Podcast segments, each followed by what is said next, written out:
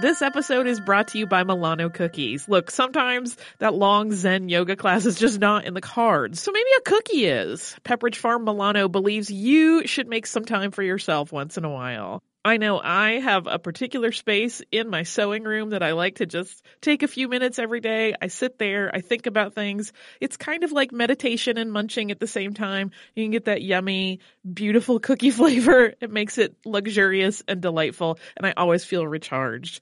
Milano cookies are truly a treat worthy of your me time. They are delicate and crispy with luxuriously rich chocolate in the middle. You really want to keep these just for you. So remember to save something for yourself with Pepperidge Farm Milano. Do you like boats? Do you like big boats? Do you like poor people and the rich people they serve on big boats? Are you always like, what goes on below deck? Hi, this is Anna Hosnier, And Nick Turner. the host of Deckheads, and we want to take you on a fun and goofy adventure. In this binge style podcast, we will watch and recap every episode of Bravo's Below Deck and all of its spin offs. And we're going to release an episode a day so you can watch along with us and listen to our silly daily recaps. Listen to Deckheads when it drops on February 20th on the iHeartRadio app, Apple Podcasts, or wherever you get your podcasts. Welcome to Stuff You Missed in History Class from HowStuffWorks.com.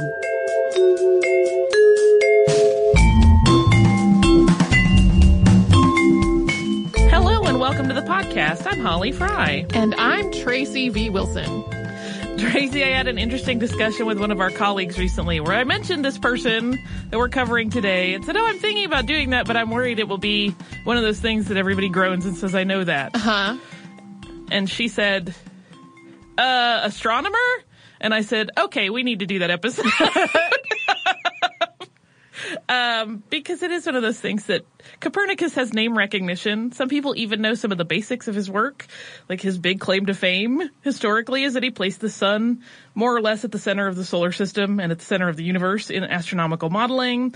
But for the record, uh, we should point out that he was not the first person to think of that. That was going on as far back as the third century BCE when Aristarchus of Samos, who was an ancient Greek mathematician and astronomer, made the same assertion. But while Aristarchus' writing on the sizes and distances of the sun and moon survived the perils of time. His work on a heliocentric model of the solar system did not. So we only know about that part of of his work because Plutarch referenced it in his writings. So that's why Copernicus gets a lot of the attention in this arena because we have his writings. Uh, and we are going to talk today about Copernicus and his life and his work, how his science was in some ways very dangerous, and there are also probably some surprising aspects of his life because it was really a lot more varied than just astronomy. So the man we eventually came to know as Copernicus was born Mikolaj Kopernik. Uh, he was named after his father and was born in Torun, Poland on February 19th, 1473.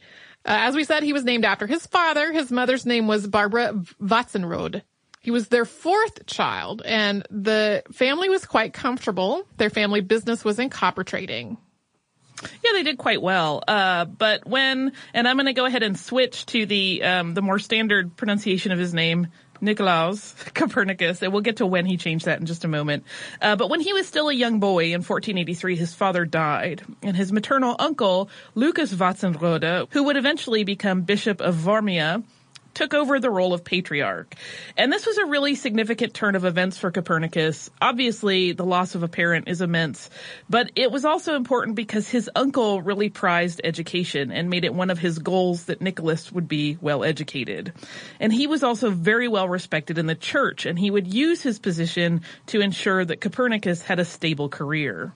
At the age of 18, Copernicus went to the University of Krakow, but even though he would become a famous historical figure in astronomy, his studies also included mathematics and painting. This was also the period where he made the switch to using the Latin version of his name that we're more familiar with. As Latin was the language of European universities at the time, this was not an uncommon practice, not as one might originally conclude a mark of pretentiousness.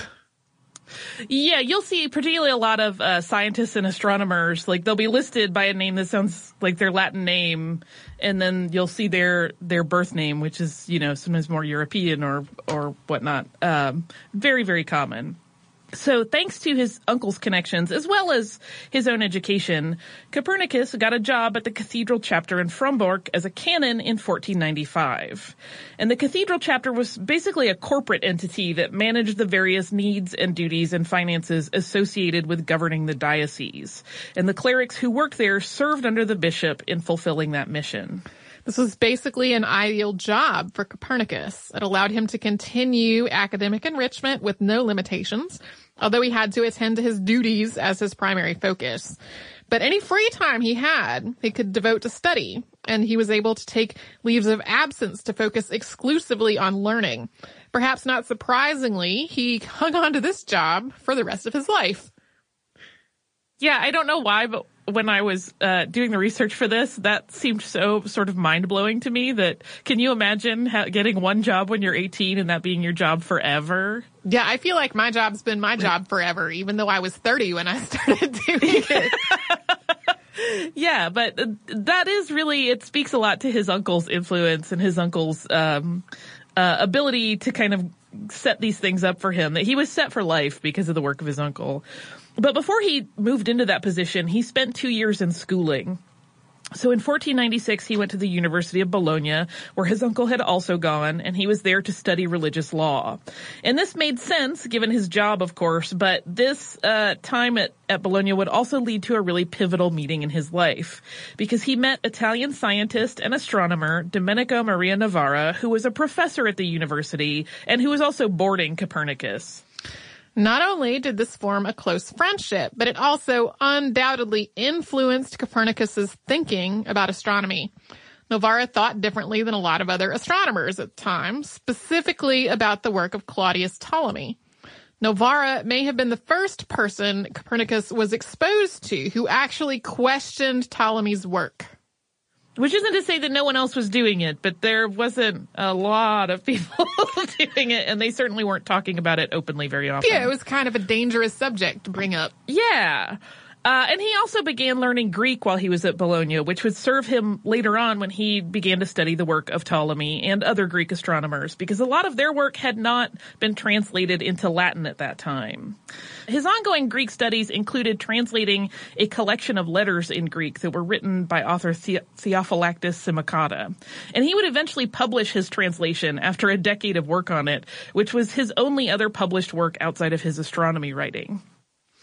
Ever a curious learner, Copernicus also studied medicine for a time. He, he attended the University of Padua beginning in 1501, but he couldn't finish his work there. The leave of absence that he had taken to do it actually ended before he could finish his studies. So he basically ran out of time. Yeah, he actually didn't finish most of his educational courses. Like he never graduated from any of these schools, but he got enough learning that he was still considered pretty much uh, uh, adequate, if not expert, in most of those fields. One of the points of note, however, was that the study of the heavens was still part of his curriculum while he was in medical school, sort of. Uh, it was at that point standard to include the study of astrology in Italy's medical schools. This was in the early 16th century, as medical astrology was at that time believed to be a valuable diagnostic and treatment tool. The idea there was that doctors could use their knowledge of the patient's birth date to make determinations about their constitution and to determine courses of treatment based on celestial conditions at any given time and to predict how individual cases and even larger scale issues like epidemics might behave based on positions of heavenly bodies. So I imagine he did very well in that course considering that he probably already understood how the cosmos was working better than most other students. But I am just conjecturing there. Even as he tackled new subjects such as medicine and astronomy, he continued to study canon law, and he attended the University of Ferrara in 1503 to get his doctorate on the subject. After this, he returned to Poland and lived with his uncle, who was elderly at this point and required care. He lived in the bishop's episcopal palace and served as his uncle's physician while also busying himself with the work of the church. And while his uncle may have thought that he was grooming Copernicus to take over the position of bishop, Copernicus chose instead to leave the episcopal palace in 1510 because the many jobs that were required of him there were cutting too deeply into his astronomy studies, which were really, really kind of the focus of his heart. He stayed at his residence that he moved to in the chapter of Frombork for the rest of his life. Those years living in his uncle's court were formative in terms of his understanding of the cosmos. He stayed there for seven years, and throughout he was studying astronomy, although not enough for his taste. He wanted more. The exact date that he began working on his heliocentric theory is unknown, but there have been some theories that his exit from his uncle's home was concurrent with this idea. And we know that at some point he came into contact with Epitome of the Almagest, which was a book written by Regiomontanus, who was born Johannes Mueller von Königsberg. And that's another case where we know him as Regiomontanus because he took his Latin name for a lot of his publishing and his, his formal training. Uh, yeah, there are some theories that he kind of got this idea in his head about heliocentrism and was like, I got to get out of here. I got to go work on my own stuff on my own, and I can't be focused on everybody else's needs. Um, and that's what potentially catalyzed his his desire to move out. Oh, I had Uh, taken a here- totally different uh, interpretation. Was that he uh, he wanted to start studying a heliocentric view of the universe, and his uncle threw him out. We don't know, and we'll talk a little bit about why we don't know at the end of the the podcast. But yeah, there's a there's some some some question marks around sort of what really catalyzed that exit.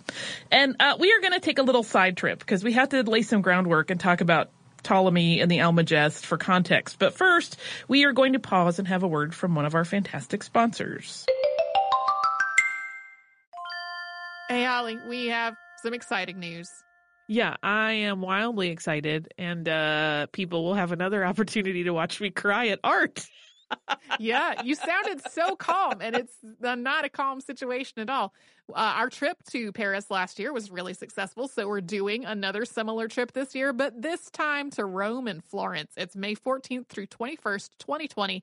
And like last time, it is with a company called Defined Destinations, who is planning out this whole trip for us. Yeah, and during that week long trip, we are going to see some of the great art that we have talked about on this show many times, including Michelangelo's David. We are going to go to Tuscany. We're going to visit St. Peter's Basilica.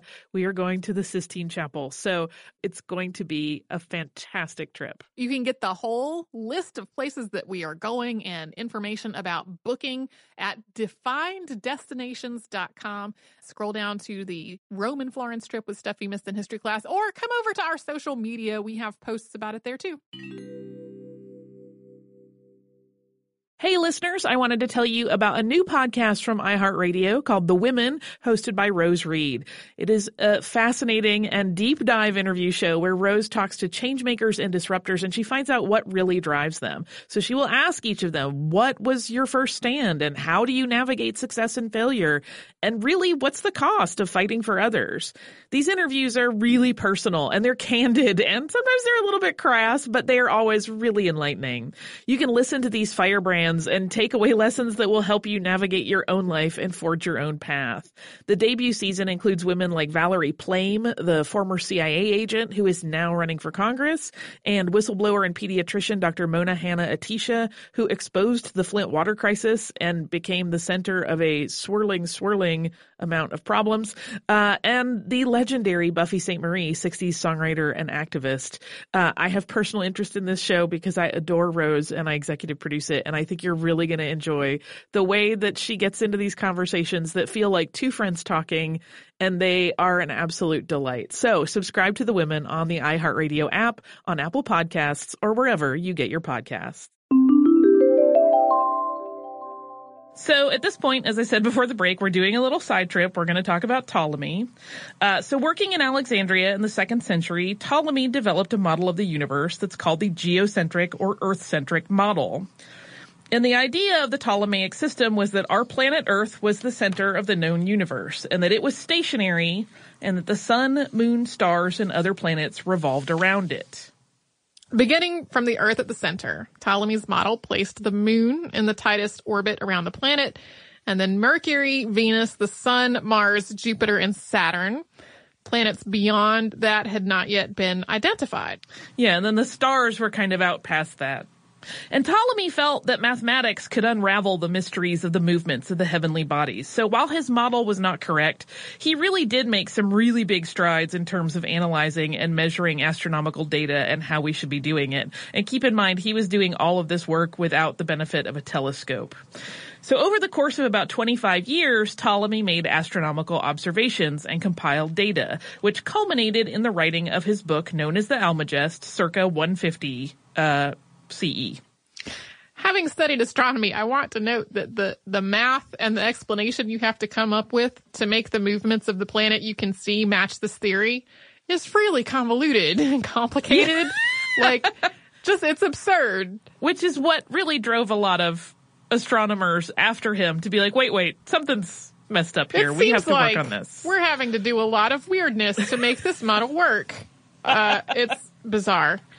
Um, so while there had been some questions and criticism raised about the accuracy of Ptolemy's observational claims over the centuries, he's really continued to be lauded throughout history as a math, master mathematician because as I said, the math required to explain his planetary model is complicated.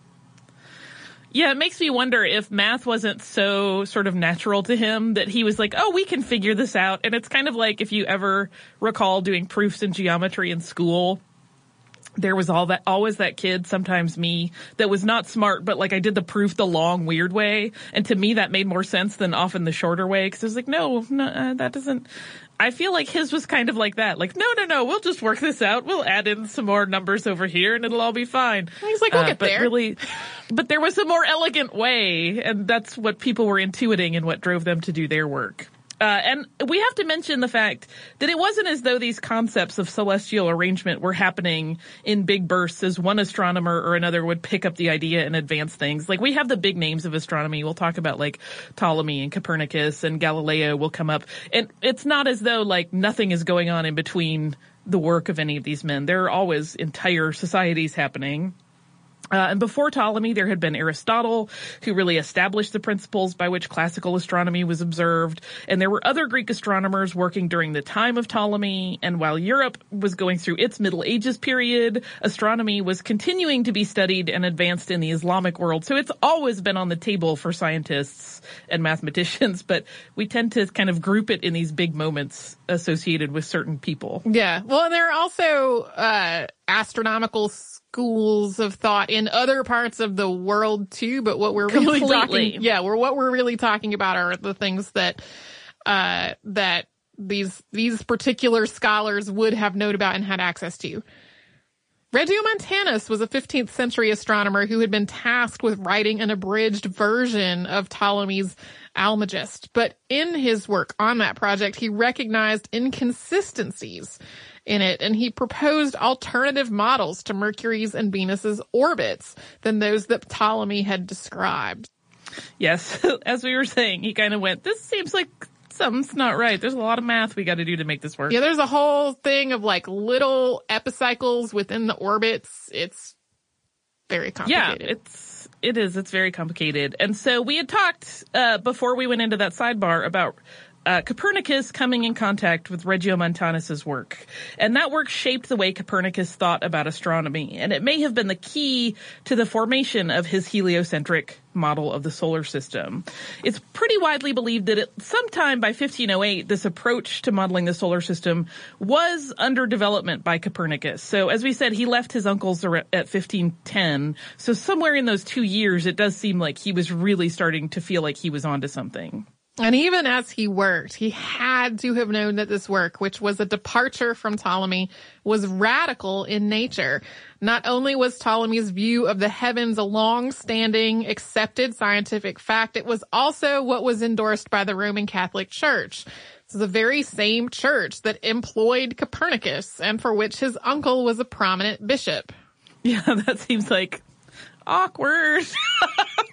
um, and that employment, though, did continue to make demands on his time. So even while he was working all of that astronomy out, he was still serving as canon, seeing to both the political and administrative uh, and financial issues for the church. And he even wrote an essay. Uh, this is one of those factoids about him that I think goes unnoticed a lot. He wrote this essay on the debasement of currency as it related to coinage, which was a problem that he constantly ran into while managing funds as part of his job.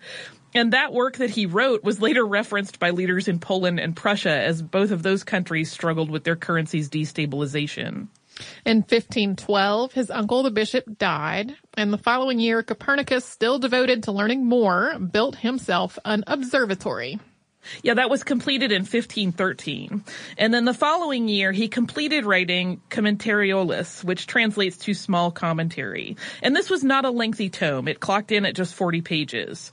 But it gave a description of what Copernicus believed to be a more accurate model of the universe than what had come before it. And he described that in seven axioms. The first was that there is no one fixed point that is the center of the universe. The second, which was pretty groundbreaking, was that the Earth is not the center of the universe. The third is that the sun is near the center of the universe. The fourth is that the distance from the Earth to the sun is imperceptible compared with the distance to the stars, and that the universe was far more vast than they had ever conceived of before. The fifth was that the rotation of the Earth is what accounts for the apparent daily rotation of the stars. Sixth was that the apparent annual cycle of movements of the sun is in fact caused by the earth revolving around it. And the seventh is that the apparent retrograde move, motion of the planets, so when you're looking at the stars from the earth, it seems like they are moving backwards rather than forwards, uh, is caused by the motion of the earth from which one is observing. So in addition to those seven axioms, the Commentariolus hinted that Copernicus was also going to publish his supporting mathematical formulas for them. He also indicated that illustrating planetary motion required no more than 34 circles, which was a much smaller amount, as Tracy was referencing earlier, than what had come before. He wrote in this short manuscript his reason for breaking with the accepted Ptolemaic model. Quote, yet the widespread planetary theories advanced by Ptolemy and most other astronomers, although consistent with the numerical data, seemed likewise to present no small difficulty. For these theories were not adequate unless they also conceived certain equalizing circles, which made the planet appear to move at all times with uniform velocity neither on its deferent sphere nor about its own epicycle's center. Therefore, having become aware of these defects, I often considered whether there could perhaps be found a more reasonable arrangement of circles from which every apparent irregularity would be derived while everything in itself would move uniformly as is required by the rule of perfect motion. And this manuscript was circulated by the astronomer to his colleagues as a sort of precursor to a larger work that he expected to produce. And at the time, he didn't really get much in the way of direct response. He didn't get a whole lot of feedback, but there was certainly talk about him, if not to him, and his work. And the gossip was not particularly good. Uh, his work was seen in the kindest terms as unconventional, but mostly because it challenged such deeply held beliefs, it was also considered flat out wrong. And one of the criticisms that was leveled at his work and his writing was that it really didn't provide an explanation for the switch to the Earth to be orbiting around the sun when they all knew in their hearts that the sun orbited the Earth. He continued to work on astronomy for the rest of his life, but again, it wasn't his only focus. After having served as his uncle's attending physician, he continued that role for members of the chapter and prominent members of the community. And when West Prussia went to war against the Teutonic Knights in 1520, he served in a leadership role. He's basically a busy guy. Yeah. yeah, he um he had his hand in many pies, uh, so to speak. And in 1539, Austrian astronomer and mathematician George Joachim Rheticus visited Copernicus to study under him. He was, uh, if I remember correctly, he was kind of touring and visiting a number of different scholars. And while he did learn from Copernicus, Rheticus actually had some pretty important things to teach Copernicus as well. In particular, that there had been great advancements in printing achieved in Germany. And he showcased that by bringing mathematical texts with him that were really, really high quality. And Rheticus is credited with convincing Copernicus that he should in fact publish his life's work that he had been writing all of these years. And he eventually supervised getting that book into print. We'll talk about the last few years of Copernicus's life and the publication of his life's work after we take one more quick sponsor break. The future is closer than you think, and it all starts in the palm of your hand. You may have heard the news. 5G is coming. But what does that really mean? How will it impact me? In this new iHeart series, This Time Tomorrow, presented by T-Mobile for Business, join me, Oz Woloshyn, and my co-host, Kara Price, as we walk you through the true revolution in mobility that will change the way we interact with the world around us. From environmental science to law enforcement, entertainment, healthcare, and travel, innovation is coming. Join us as we explore how this revolution could impact your life and hear just how close we are getting to a more connected future, full of possibilities in the age of 5G. This Time Tomorrow, presented by T-Mobile for Business, is now available on the iHeartRadio app or wherever you listen to podcasts. So the book on the revolution of the heavenly spheres had been more or less completed when Rheticus arrived for his visit to Copernicus in 1539. It had in fact been complete for quite some time. And while the issue of acceptance uh, among scholars and society is often cited as the reason for hesitation to publish it on Copernicus's part, moreover, he really wasn't convinced that his work was complete. Rheticus wrote an introductory document titled Narratio Prima in which he described the contents of On the Revolutions, which published in 1540. This document both uh, pre- preluded and praised the research Copernicus had done and further encouraged him to publish. On the Revolutions finally did go to print in 1543. And Copernicus dedicated the six volume work to Pope Paul III. There's debate over whether he did that just as sort of a political move to try to curry favor with the church, knowing that he was saying some things that the church wasn't going to like or not. But before the printing was completed, Rheticus, who was, as we said, overseeing all of it, was appointed to a new position, and that was professor of mathematics at the University of Leipzig. And he had to leave, he couldn't finish the whole thing, and he left the remainder of the project in what he thought were very safe hands. Those hands belonged to Andreas Osiander. Andreas Osiander was a mathematician and an astronomer he was also a minister and a follower of Martin Luther, who thought heliocentrism was heretical. So Osiander took advantage of the fact that Copernicus was quite ill at the time and that he was in charge of the book and he wrote an addition to the book's preface. This addition said, quote, since he, meaning the astronomer, cannot in any way attain to the true causes, he will adopt whatever suppositions enable the motions to be computed correctly from the principles of geometry for the future as well as for the past. These hypotheses need not be true nor even probable. This is one of those things that makes me really mad. Because this additional text was added to the preface, readers presumed that Copernicus himself had written it, and it actually undermined all of the work that had gone into the book. It was basically saying, well, I was just playing with theory and futzing with things to try to make the math work. It, it was basically denouncing all that he had done. And it was actually decades before this deception of that preface was uncovered by Johannes Kepler. In the spring of 1543, Copernicus had a stroke, and he was, as we just mentioned, still ailing when the book was published. Rheticus brought a copy to his deathbed, and when Copernicus died on May 24th, 1543, he was allegedly holding a volume of the book in his arms. We're actually coming up on the 474th anniversary of his death in terms of when we recorded this episode today. Yeah. And so for the next five decades, On the Revolution circulated throughout Europe. And it's uh, one of those things where Copernicus probably thought it was going to cause some problems, but he probably did not see how big that problem was going to be in terms of, of really starting some battles. It did, however, have a second printing in 1566, and astronomers, of course, analyzed and debated the merits of the solutions Copernicus had presented to reconcile his issues with the work of Ptolemy. While Martin Luther had openly denounced the work, the Roman Catholic Church had never made an official statement. We don't know what Pope Paul III thought of the astronomy book that was dedicated to him, even though he, it, even though that dedication was probably done to curry favor and to try to soften the church's reaction. Allegedly, one of the Pope's advisors, Bartolomeo Spina, was planning to condemn heliocentrism and the work Copernicus had done, but he died before he got a chance to do that. Yes, there was no official statement. Uh, so while there had been much furor and criticism since the 1540s that the book contradicted scripture, it actually wasn't until 1616 that the Roman Catholic Church placed on the revolutions of the heavenly spheres on the index of forbidden books.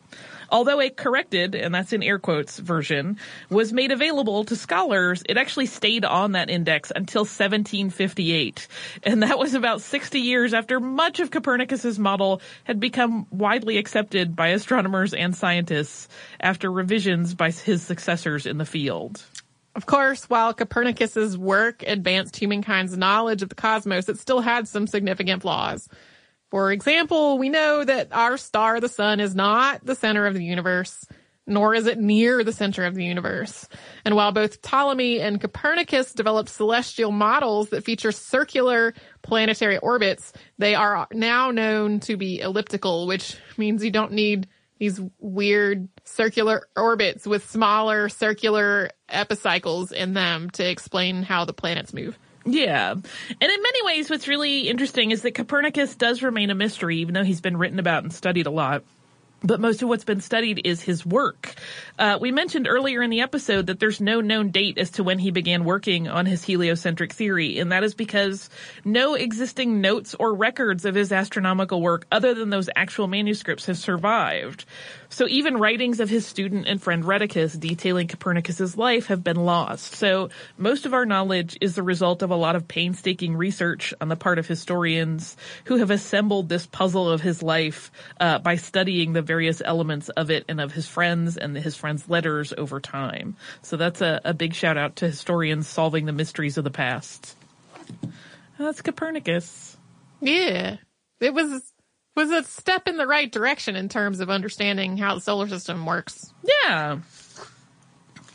Uh, but not yeah. the final step, obviously. No, I mean we could still discover new things. I'm excited all the time about new discoveries in uh, in astronomy. I don't think it's any secret at this point to anyone who's listened to this show that I like astronomy a lot. Yeah. I don't have listener mail per se. Although the things I'm talking about came to us in the mail. Uh, but since we were talking a lot about books today, I thought it would be cool to mention a couple of authors who have sent us their work that is really unique and interesting. One is first a book of fiction. I have not read it yet, uh, by writer Brie Spangler called Beast. And she sent it to us because, and she even highlighted the pages, uh, one of her characters listens to stuff you missed in history class. I think, if I that's think, not the most charming thing. She sent us an email about it before. Well, and s- someone who is a fan of those books also tipped us off to that fact at one point. I think it was a, it's like, I, I think it was a fan of that book and not, that seems like it would be weird if there was some other book where someone also listens to our show. Uh, we definitely got an, an email that was from a reader that was like, Hey, I'm reading these books and this character in the books listens to your show.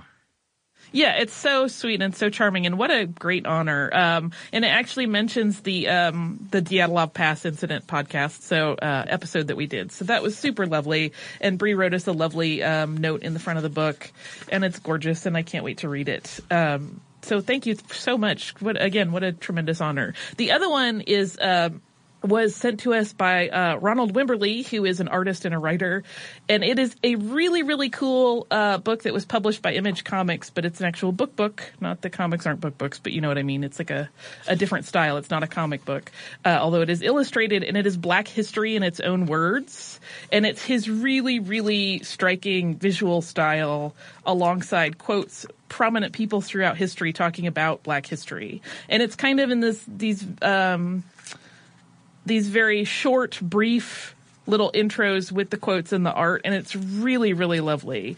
Um, so everyone from Audre Lorde to Laverne Cox is in here, and it's absolutely gorgeous. And thank you, thank you, thank you, because what a gorgeous work! I hope he's tremendously proud of this. It's amazing, uh, as well as Brie should be. I'm authors are always uh, um, of great. Uh, what's the word I'm looking for? I always greatly admire authors because that's that's a whole job that involves a lot of sitting down and being focused and really sort of a birthing process of thought, which I love. Uh, so thank you so much to both of them for sharing that work with us. We appreciate it always. If you would like to write to us, you can do so at History Podcast at howstuffworks.com. You can visit us across the spectrum of social media as Missed in History. So that includes Twitter as Missed in History, Facebook.com slash Missed in History, missedinhistory.tumblr.com. We're on Instagram as Missed in History, and we're on Pinterest as Missed in History. Uh, if you would like to come and visit our parent site, that's How Stuff Works, you could go there, howstuffworks.com, type in the word astronomy in the search bar. You're going to get so much stuff to look at. Uh, you can also visit me and Tracy at missedinhistory.com, where we have back episodes of every show we have ever done, both us and previous hosts, as well as show notes for the, the episodes Tracy and I have worked on. We include those show notes now in the uh, in the show page, so it's all in one handy place. So we encourage you come and visit us at missedinhistory.com and howstuffworks.com. For more on this and thousands of other topics, visit howstuffworks.com.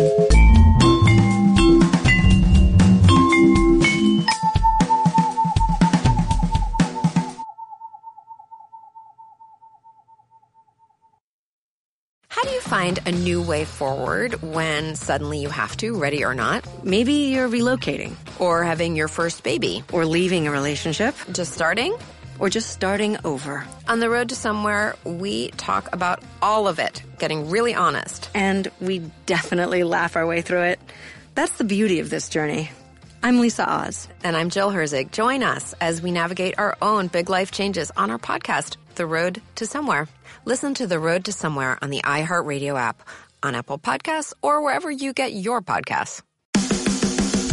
Hey guys, it's Bobby Bones. I host the Bobby Bones Show, and I'm pretty much always sleepy because I wake up at 3 o'clock in the morning. A couple hours later, I get all my friends together, and we get into a room and we do a radio show. We share our lives, we tell our stories, we try to find as much good in the world as we possibly can, and we look through the news of the day that you'll care about. Also, your favorite country artists are always stopping by to hang out and share their lives and music too. So wake up with a bunch of my friends on 98.7 WMZQ in Washington, D.C., or wherever the road takes you on the iHeartRadio app.